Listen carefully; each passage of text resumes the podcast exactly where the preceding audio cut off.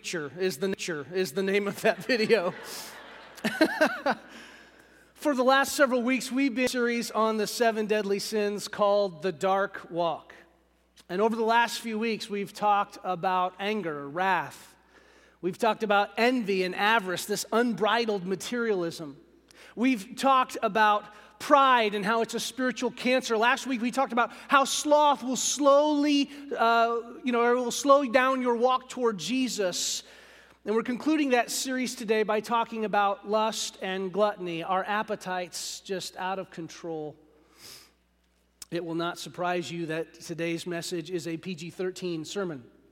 So if you have a person, young person here with you and uh, they're not developmentally ready to handle talking about lust and gluttony, uh, in just a second, I'm going to pray, and you can take them down the hall to Kid Rock, and we'll have a blast uh, down there. Um, you may have noticed the uh, title of today's message, uh, Appetite for Destruction. That is an intentional allusion to the 1987 Guns N' Roses album uh, that pretty much put that band on, on the charts. And that's intentional. We're not going to play any of their music today, relax. But they pretty much embodied this philosophy, they pretty much lived it out of just letting your appetites just completely control your life. And so that's what we're going to be talking about today. If you're joining us for the first time here at Chapel Rock, thanks for being here. When we're all done, I'd love to meet you. I'll be right down here. Please come down and say hi. And if you're joining us online, thanks for logging in from wherever you are. We'd love to have you visit us if you're local. And if you would take a second and fill out the online connection card, just click in the upper right portion of your screen and it'll be there. And regardless of, you know, if you've been here for 50 years, we still want you to fill that out each week. So if you would te- uh, fill that out, tear it off, stick, leave it in the pew, and our ushers will uh, collect it later. Let's pray together this morning. Father, we're coming together today in peace and safety and freedom, and we just want to recognize that and thank you for that. Uh, we pray for our brothers and sisters in the persecuted church around the world, God. Um, just ask you to make them strong for their trial and, and, and ask you to help us use every freedom uh, and privilege that we have uh, for the sake of the gospel. Uh, Jesus, I pray that as we look at something today um, that can be difficult, can be uncomfortable, can really uh, touch at the, um, the deepest corners of people's hearts, those darkest places where, where we don't want to let the light shine. Jesus, I pray that you would speak to us today through your word, that we would open up our heart, that we would allow you to to speak into our life, to, to speak into our pain and into those desires that threaten to just destroy us. Help us, Jesus, to love you more than we love any of that stuff. It's in your name we pray. Amen. I want you to see your need for this message. So let's meet lust and gluttony.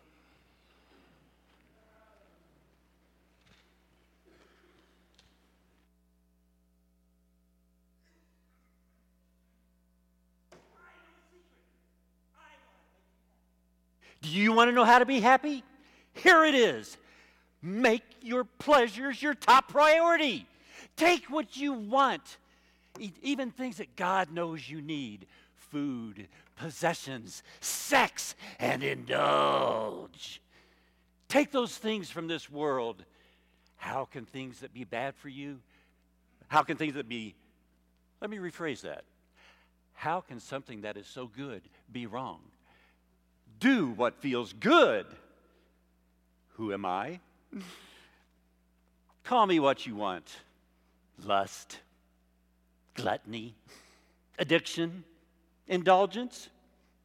It doesn't matter. I am the inability to say no. I am the enemy of the annoying fruit of self control. I keep you so preoccupied with your mm, do it yourself happiness project that you will obsess and eventually cut yourself off from the only thing that could ever fill your growing void in the heart. I plant little seeds of temptation everywhere. I promise that you will forget your emptiness with this momentary escape. Can't you feel the intense craving that needs to be satisfied? Can't you feel the electric sensation of pleasure as you gorge yourself on excess? Can't you feel the addictive call that draws you to think only of yourself and your happiness?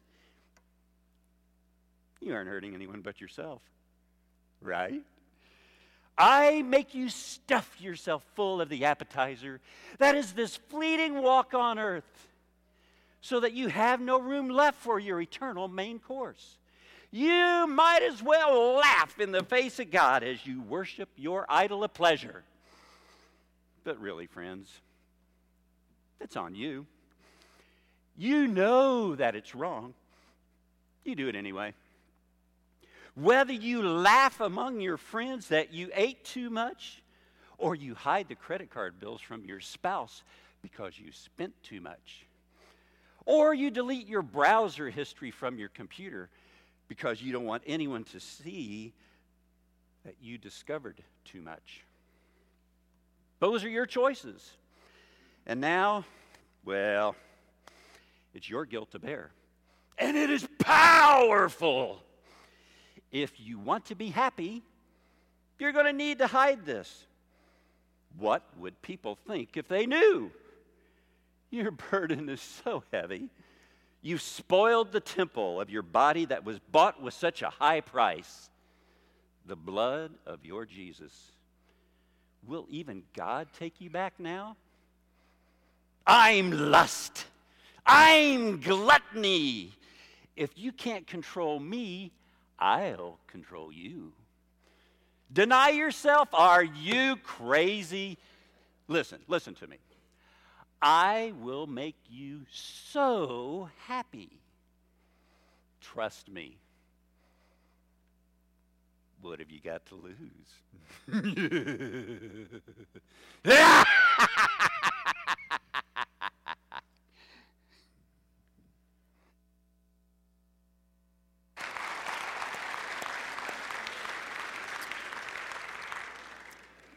Krista said, that's supposed to creep you out a little bit. I realize that a message on this topic uh, will make some people uncomfortable. Um, it, it, it, reminds me of the story of a pastor who decided to preach on sex one Sunday. He'd planned that, and as the day approached, he got more and more nervous about this topic. And, and, so the day came, and he was kind of fretting about having to preach this message. And he got up that morning, he was getting ready, and his wife said, uh, what, what, are you, what are you preaching on today? and she was not feeling well. She wasn't going to go to church, she was going to stay home. And she said, What are you preaching on? And he got nervous. He freaked out. He goes, Uh, uh, sailing, and walked out the door. Well, the next day, she goes to Walmart to pick up a prescription, runs into somebody from church. And her friend says, Hey, we missed you yesterday, but I want you to tell your husband that his message really helped me with something I'm dealing with. And she said, He doesn't know what he's talking about. He's only done it twice the first time he got sick, and the second time he lost his hat. So I get that this can make people uncomfortable. But I think what God wants to teach us through His Word is so important that it's worth the discomfort. Here's what I want you to get out of this today believing lies about your appetites will destroy you, but submitting them to Jesus will grow you. Believing lies about your appetites will destroy you, but submitting them to Jesus will grow you. So, how does that happen? How do our natural desires, like for food or sex, get warped or, and twisted? Well, the answer is that we have believed three lies about desire. And so, what I want to do today is track out those three destructive lies about desire. When we accept these lies as true, it essentially warps and corrupts something that God created ultimately to be a blessing. It's supposed to bless us and it turns it into a curse. It's supposed to be a good thing and it turns it into something that controls you. So, what are these three destructive lies that make us walk in darkness? Here's the first one number one I'm basically good. Many people believe the lie that they're basically a good person and therefore their desires must be basically okay. Right? That, that's the next logical conclusion. I'm basically a good person. I probably wouldn't want anything really wrong, and therefore what I want is pretty much all right. Right? That's how that works. And the problem is that's a lie. And here's why it's a lie nobody is objectively good, no one is basically good, no one is intrinsically good except God. Ecclesiastes 7:20 says this. Indeed there is no one on earth who is righteous, and no one who does what is right and never sins. well, there was this one guy name is Jesus. But other than that,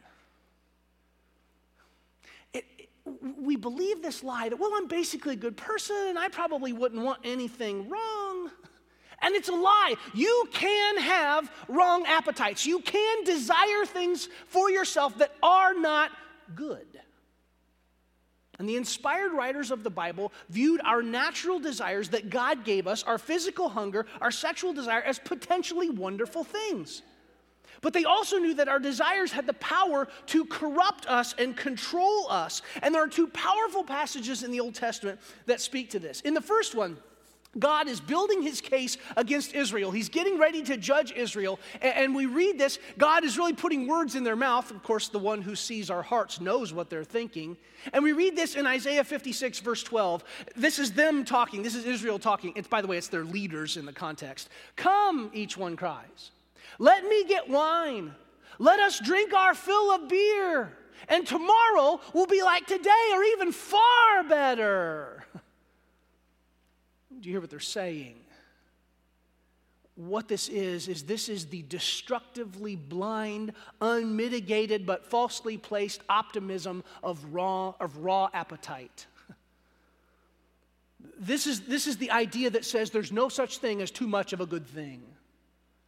And so I want it, and let's get more of it. and Solomon, the wisest man who's ever lived apart from Jesus, knew how empty that is. Look at what he writes in Ecclesiastes 6, verse 7. Everyone's toil is for their mouth, yet their appetite is never satisfied. What advantage have the wise over fools?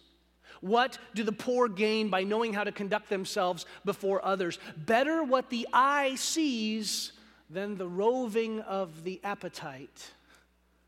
This too is meaningless, a chasing after the wind. Our culture's desire for pornography and our addiction to cheap, greasy junk food ultimately come from the same place. People have believed the lie that if they want a, a constant diet of you know, bad for you, heart attack inducing calorie bombs, it ought to be okay because that's what I want. And I'm not really a bad person, and this must be okay, right? And in the same way, and in a far more destructive sense, people believe that if they have a sexual desire for something, it ought to be okay because I'm basically a good person and I wouldn't want anything bad for me, even if it's for someone of my own gender or a child or something not even human. Basically, a good person. I wouldn't want anything bad, would I? It's a lie. You can have desires that are wrong. You can want things that are bad for you. That's the first lie. Here's the second one I feel good about it. the second destructive lie that people believe is that their own feelings and opinions are the ultimate gauge of right and wrong. It feels good, it must be right. Right? Wrong. This is the argument from relativism that as long as you feel good about it, it's okay. I have a good feeling about this. this one. I have peace about it. Gag. The Bible says that the heart is deceitful. You might feel good about it in your heart, doesn't make it right.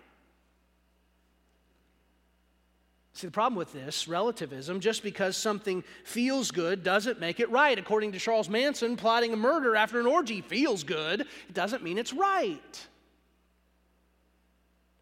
Ultimately, this is the road to situation ethics, deciding what's right based on the situation. Situation ethics is a philosophy that was developed in the 1960s by the then Episcopal priest Joseph Fletcher.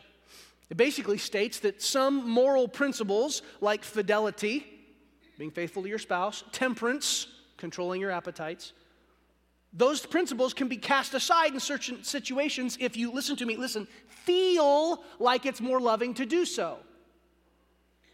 Fletcher wrote a book called Situation Ethics. a copy of it here, my library. Situation Ethics, The New Morality by Joseph Fletcher. This book was picked up um, and read by a young man who fully implemented Fletcher's principles. His name was Hugh Hefner, founder of Playboy. And if you want a perfect illustration of the moral bankruptcy of our culture, you look at a culture that celebrates the life of Hugh Hefner upon his passing a couple weeks ago and demonizes Harvey Weinstein for the same thing situation ethics. It feels good, so I'm going to do this. A lie. And if you let it, that lie will twist your appetites into destroying you. There's another lie that people believe. Well, I have the right to do this. I have the right to do it. This third lie basically says that if something is legal, it's okay. In other words, doing X, fill in the blank, whatever that is, is morally acceptable because we have a legal right to do it. The problem with that is, anyone who's ever actually read a history book can tell you that's a lie. The problem with believing that just because it's legal, it's okay, is fundamentally, it's proven to be a lie just by looking at history. One time in this country, slavery was legal, but not right. At one time in this country, segregation was legal, but not right. In Nazi occupied Europe, killing a Jew was legal, but not right. just because it's legal doesn't mean it's moral. And if you want an example of that, consider this it is perfectly legal for a 40 year old man to leave his 40 year old wife and trade her in for two 20 somethings. Totally legal, completely immoral. because his appetite is telling him that's what I want. So I'm going to do that. Doesn't mean it's right. Just because it's legal doesn't mean it's moral. And in our own culture, we have a place that has combined lust and gluttony into a celebration of all three of these lies. It's a restaurant in Las Vegas called the Heart Attack Grill. Have you heard of this place?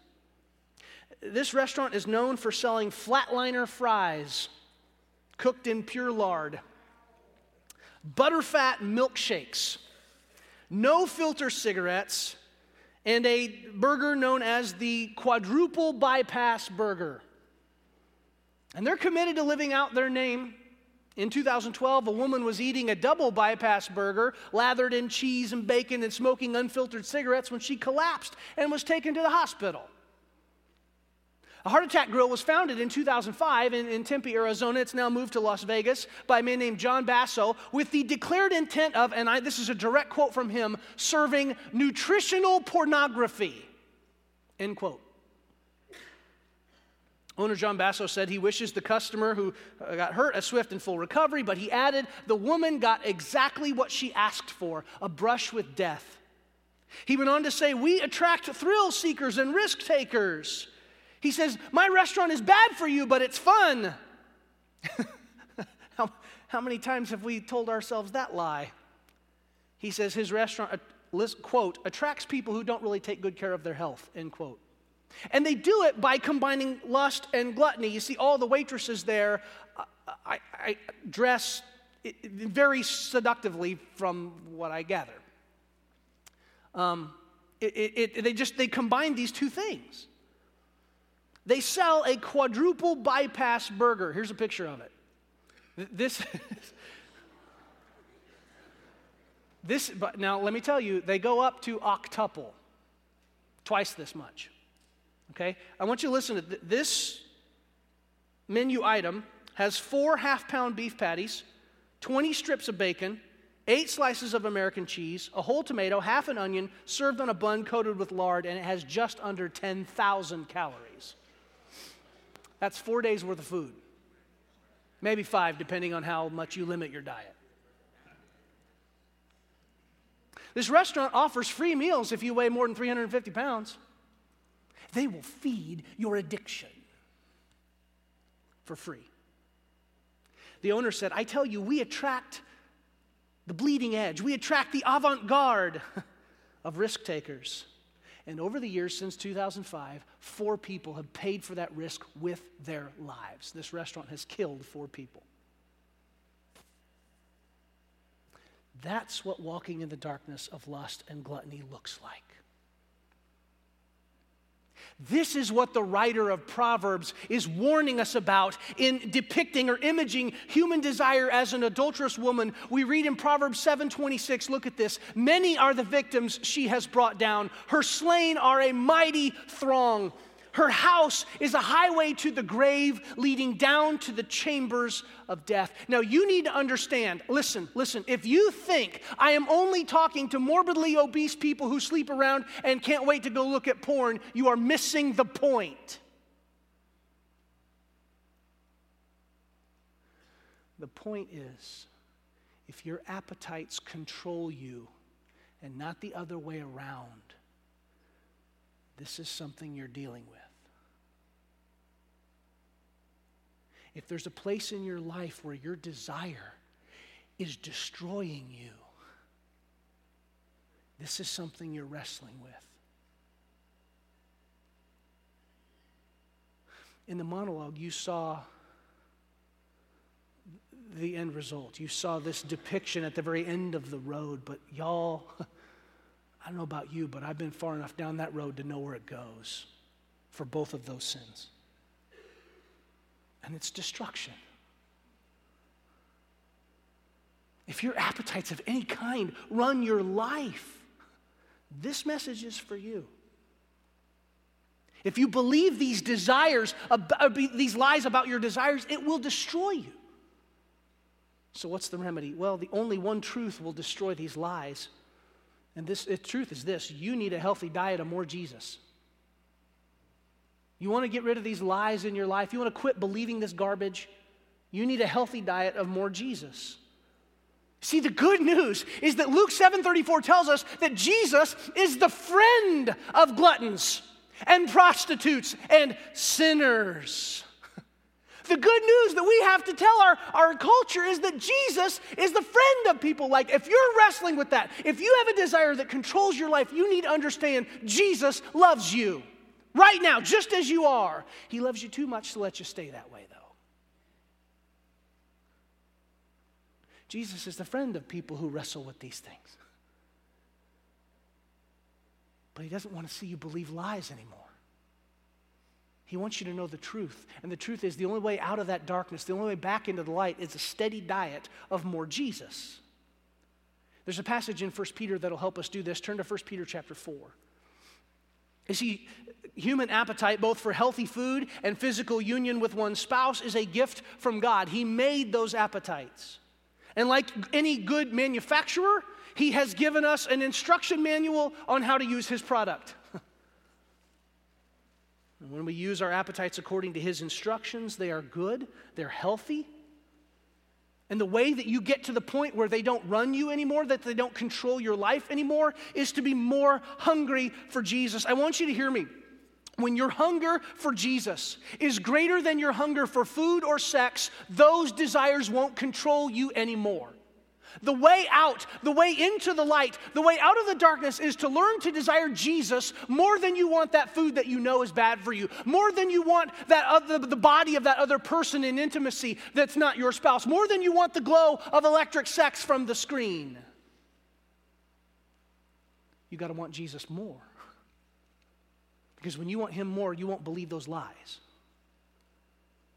And if you're struggling with your desire for food or sex, if your appetites are destroying you, listen, you're not going to have victory with willpower alone. It's not enough. They tried it already. It's called the law of Moses, and it didn't work. Only one guy ever kept it all, and he died on the cross in your place for your sins so that you could have life, so that you could grow and not be destroyed. The only way to win is to desire Jesus more than you want that stuff. So how do we do that? Well, let's look at what Peter says in 1 Peter chapter 4. Therefore, since Christ suffered in his body, arm yourselves also with the same attitude, because whoever suffers in the body is done with sin. As a result, they do not live the rest of their earthly lives for evil human desires, but rather for the will of God. For you have spent enough time in the past doing what pagans choose to do living in debauchery, lust, drunkenness, orgies, carousing, and detestable idolatry. That sounds like an appetite for destruction, doesn't it?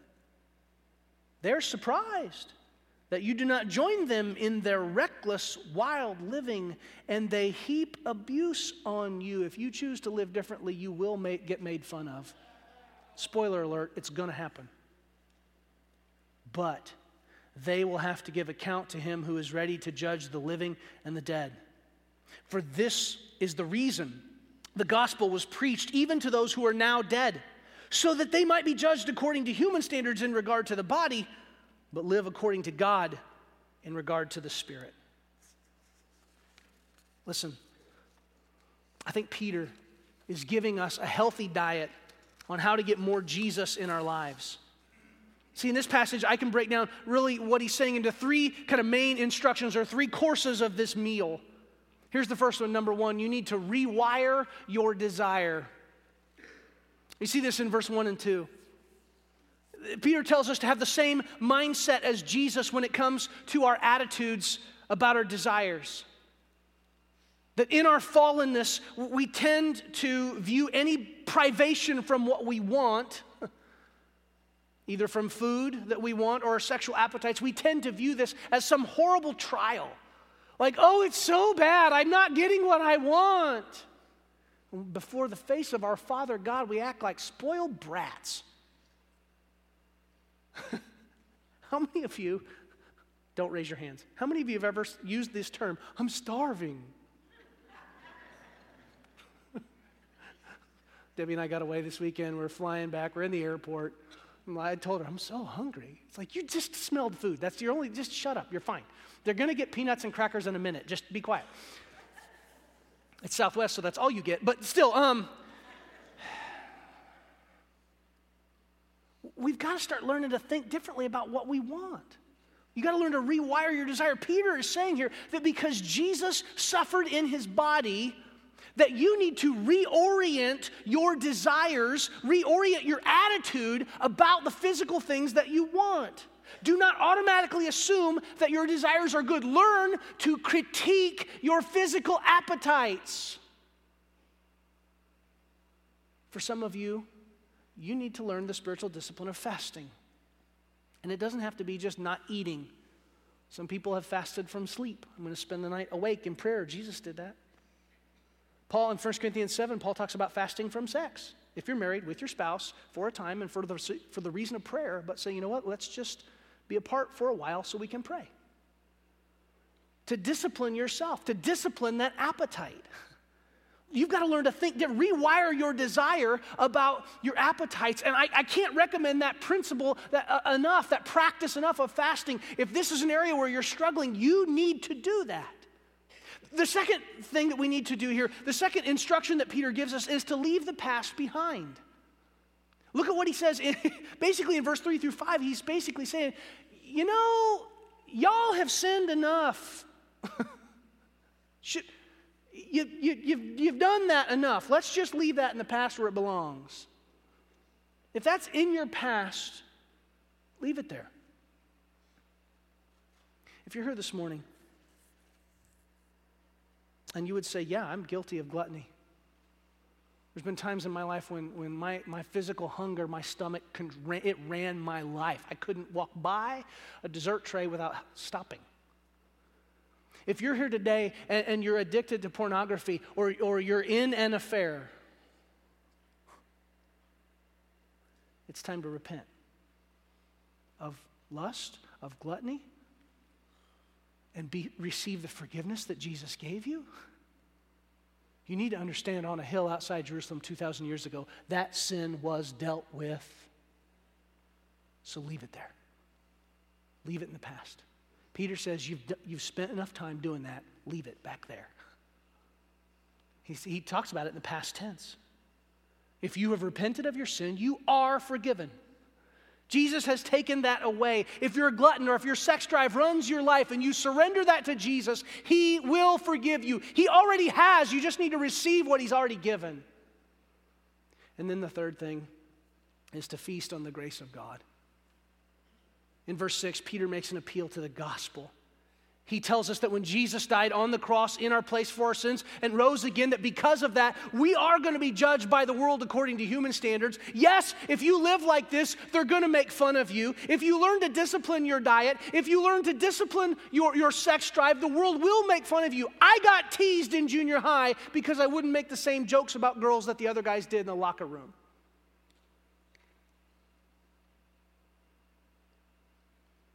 They called me a fag. They called me queer because I made a choice to honor God with my body and be pure for Debbie on her wedding day. And by the grace of God, and only by the grace of God, not for lack of opportunity, I kept that commitment.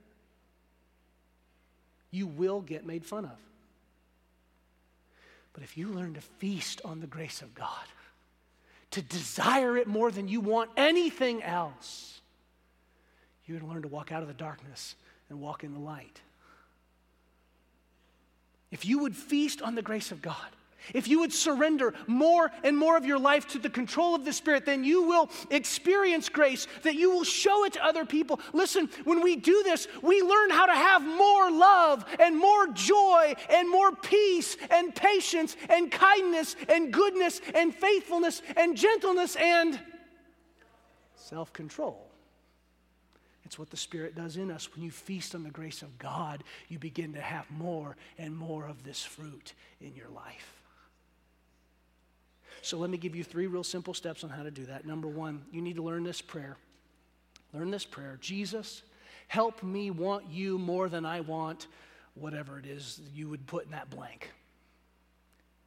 Jesus, help me want you more than I want cake, if that's your deal. Jesus, help me want you more than I want that bacon double cheeseburger. Jesus, help me want you more than I want my neighbor's wife. Jesus, help me want you more than I want some random girl on the internet or guy. You learn to pray that prayer Jesus, help me want you more than I want this. You, you learn to say to the enemy when you're tempted, That's not me anymore. on Tuesday, we will celebrate the 500th anniversary of the Protestant Reformation. It was on October 31st, 500 years ago, Martin Luther nailed his 95 sentences to the church door at Wittenberg. 500 years. And the story about Martin Luther that I love is when the enemy was tempting him, when Satan would come to him and tempt him, he, he, would, he would cry out, But I am baptized. What he's saying is, That's not me anymore. In the waters of baptism, that person died. And Jesus is raising a new one. And then you learn to say this love is better than lust.